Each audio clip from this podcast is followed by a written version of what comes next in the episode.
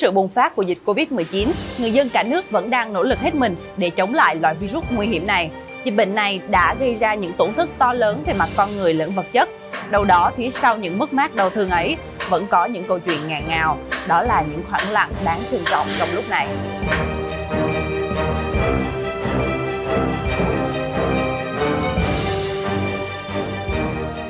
Quý vị và các bạn thân mến, dịch Covid-19 vẫn đang diễn biến phức tạp. Tính đến nay, Việt Nam đã ghi nhận 911 ca mắc Covid-19, trong đó có 21 ca tử vong. Xen lẫn những nỗ lực phòng chống dịch của toàn dân, sự vất vả của đội ngũ y bác sĩ, cái thở phào của những người nhận kết quả xét nghiệm âm tính là không ít những khoảng lặng trong trận chiến chống dịch lần này. Đó là nỗi đau mất mát người thân, là những hình ảnh xúc động về các bác sĩ, chiến sĩ, bộ đội vất vả hy sinh lợi ích riêng cho lợi ích chung của cộng đồng và còn biết bao câu chuyện khiến ta phải lặng đi để suy ngẫm. Quý vị và các bạn đang theo dõi bản tin Việt Nam Plus News với chủ đề Những khoảng lặng vì Covid-19. Mất đi người thân đã là một nỗi mất mát và tổn thất to lớn, thế nhưng còn đau xót hơn khi trong giây phút tiễn biệt họ cũng không thể gần nhau lần cuối. Đó là câu chuyện đang diễn ra tại tâm dịch Đà Nẵng những ngày gần đây. Người thân không thể bên cạnh các bệnh nhân xấu số trong những giây phút cuối đời mà chỉ được nhìn và khóc từ xa. Đó là hình ảnh bệnh nhân 431 ở Hòa Khánh Bắc, Liên Triểu, Đà Nẵng. Bệnh nhân được xe đưa từ Huế về Đà Nẵng để hỏa táng. Gia đình bệnh nhân rất đông anh em, nhưng khi bệnh nhân bị suy thận nằm ở bệnh viện Đà Nẵng, bị lây chéo Covid-19, thì đến ngày mất chưa được nhìn người thân một lần nào, không một lời chăn chối. Người thân không thể bên cạnh những giây phút cuối đời mà chỉ được nhìn và khóc từ xa. Tất cả người nhà được phép đứng quanh xe chở thi thể người bệnh với khoảng cách an toàn, mặc đồ bảo hộ và thực hiện tất cả nghi lễ tiễn đưa không quá 3 phút. Có người viết rằng chuyến đi cuối cùng nào cũng đau lòng, nhưng chuyến đi cuối cùng do Covid-19 gây ra thì cô độc và đáng thương không thể nào kể xiết. Nỗi mất mát đau thương là quá sức chịu đựng, nhưng những người còn sống vẫn phải nỗ lực, mạnh mẽ chiến đấu với bệnh tật. Covid-19 đã khiến nhiều gia đình lâm vào cảnh tan hoang, mỗi người một ngã, cách ly một nơi. Đó là những dòng nhật ký cảm động mà người mẹ đã viết cho con mình trong những ngày tháng chống dịch Covid-19. Trong chốc lát khi con virus ập đến, một gia đình ở Hội An đã phải chia ly. Người ôm đồ vào khu cách ly, 6 người lần lượt dương tính với virus SARS-CoV-2 phải nhập viện, trong đó có một người đã tử vong. Nhật ký của người mẹ trẻ viết rằng Vậy là ông nhà mình đã dương tính với Covid-19. Ông là trường hợp nhiễm đầu tiên của phố cổ. Điều đáng lo là quãng thời gian nằm viện tại Đà Nẵng quá dài và dính bệnh từ đó. Liệu còn ai trong đại gia đình 20 người nữa sẽ bị ảnh hưởng? Chính quyền đưa bố, mẹ và con cùng những người còn lại của gia đình vào khu cách ly. Dịch bệnh thì phải chấp hành thôi, nhưng chàng trai của mẹ mới tròn 1,5 tháng cứ khóc suốt đêm. Hai đêm nay rồi con cứ khóc tới tắt cả tiếng. Bố mẹ ẵm con dỗ thâu đêm, nhưng con vẫn quấy khóc. Chị viết, tiếp tục những ngày nặng nề trong khu cách ly. Cún, con trai mẹ đã ngoan hơn, nhưng đã thêm mấy người nữa trong gia đình mình dương tính nữa rồi. Ông nội đã nằm viện, giờ chẳng ai bên cạnh. Cả đêm mẹ không ngủ được, cún con của mẹ ơi. Ông nội của mẹ đã qua đời trong bệnh viện rồi. Bác sĩ bảo ông mắc bệnh nền, nhiễm Covid-19 nữa nên không chống chịu được. Mẹ mới được biết bà nội, hai cô chú của mẹ cũng đã dương tính, mỗi người được đưa đi một nơi. Nhà mẹ 20 người, nhưng chẳng còn ai ở nhà nữa.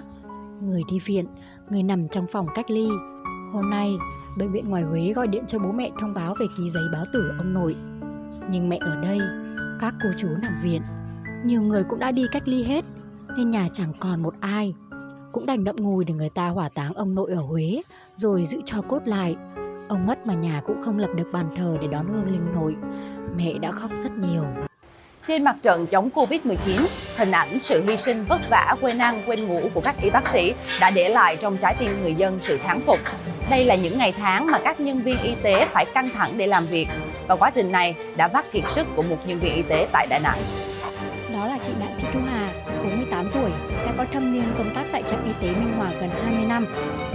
Trước đó, nhiều người dân Đà Nẵng xôn xao trước hình ảnh một nữ nhân viên y tế đang công tác tại trạm y tế phường Hòa Minh, quận Liên Triều, thành phố Đà Nẵng bị ngất xỉu phải thở oxy do làm việc quá sức cả tuần. Theo bác sĩ Phạm Phú Điểm, Phó Giám đốc Trung tâm Y tế quận Liên Triều, nguyên nhân chị Hà bị ngất xỉu do phải đi quá nhiều nơi để truy tìm F1 và tuyên truyền người dân đi cách ly, khiến việc ăn uống, ngủ nghỉ bất thường dẫn tới kiệt sức. Những ngày qua do trên địa bàn phường có một số bệnh nhân nhiễm Covid-19 nên khối lượng công việc nhiều, các nhân viên y tế làm việc không quản ngày đêm, ăn uống lại thất thường. Chị Hà là một trong những nhân viên nhiệt huyết trong việc truy vết các F1, F2 cũng như thực hiện công tác hỗ trợ để đưa người đi cách ly. Giữa những căng thẳng và lo âu mà cuộc chiến chống dịch Covid-19 mang đến, đâu đó vẫn sáng lên những tấm lòng nhân ái, truyền thống đoàn kết quý báu của dân tộc. Sự đoàn kết ấy hiện hữu ngay cả trong những điều giản dị nhất khi cả nhà đi cách ly, hàng xóm bảo nhau giúp gặt lúa và phơi thóc. Ông Mai Tấn Lựu, Chủ tịch Ủy ban nhân dân xã Hiệp Thuận, huyện Hiệp Đức, Quảng Nam xác nhận Đêm 11 dạng sáng 12 tháng 8, xã Hiệp Thuận có mưa kèm theo gió lớn khiến nhiều ruộng lúa của người dân bị đổ hàng loạt. Thấy thổ ruộng một xào nhà ông Tê cũng bị đổ hết, trong khi hai vợ chồng ông đều đang ở khu cách ly tập trung của huyện Hiệp Đức. Người dân trong xóm đã rủ nhau gặt giúp, đợi nắng lên sẽ phơi khô thóc. Lòng nhân ái được lan tỏa đi muôn nơi qua câu chuyện của chị Hà Thu Thảo, nhân viên y tế của một trường học ở Thường Tín, Hà Nội, bệnh nhân Covid-19 số 196. Chị là một trong những người đầu tiên đăng ký hiến huyết tương để nghiên cứu chữa trị cho bệnh nhân nặng. Khi chị mang trong mình virus, lúc hoảng loạn nhất, các điều dưỡng, bác sĩ đã là những ân nhân giúp đỡ chị. Chị luôn biết ơn vì điều đó. Hiện chị Thảo đã ra viện và đã hoàn thành việc cách ly tại nhà thêm một tháng, mỗi tuần xét nghiệm lại một lần. Mỗi lần xét nghiệm với chị Thảo chẳng khác nào chờ kết quả thi đại học. Điều chị Thảo cảm thấy mình may mắn, đó là khi trở về gia đình, làng xóm, ai cũng thương chị, không xa lánh, kỳ thị chị. Theo chị Thảo, những người bị bệnh Covid-19 chỉ là nạn nhân. Theo chị Thảo, những người bệnh Covid-19 chỉ là nạn nhân. Chị Thảo mong mọi người đừng suy đoán, nghi ngờ hay phán xét bệnh nhân. Những lời nói vô tình rất dễ thốt ra, nhưng nó có thể giết chết một người, tàn nát một gia đình và còn làm ảnh hưởng đến công tác. Những lời nói vô tình rất dễ thốt ra, nhưng nó có thể giết chết một người, tàn nát một gia đình và còn làm ảnh hưởng đến công tác phòng chống dịch mà các cấp chính quyền đang nỗ lực. Những khoảng lặng trong đại dịch Covid-19 một lần nữa nhắc nhở chúng ta về ý thức phòng chống dịch. Với dịch bệnh này, không ai an toàn cho đến khi tất cả đều an toàn. Vì vậy, hãy cùng chung tay với cộng đồng đẩy lùi Covid-19. Nội dung vừa rồi đã khép lại bản tin tổng hợp của Vietnam Plus ngày hôm nay. Mời quý vị và các bạn tiếp tục cập nhật vào các ngày thứ hai, thứ tư và thứ sáu hàng tuần tại trang báo điện tử và kênh YouTube của Vietnam Plus. Chúc quý vị có một ngày cuối tuần vui vẻ. Cảm ơn quý vị đã quan tâm theo dõi. Xin chào và hẹn gặp lại.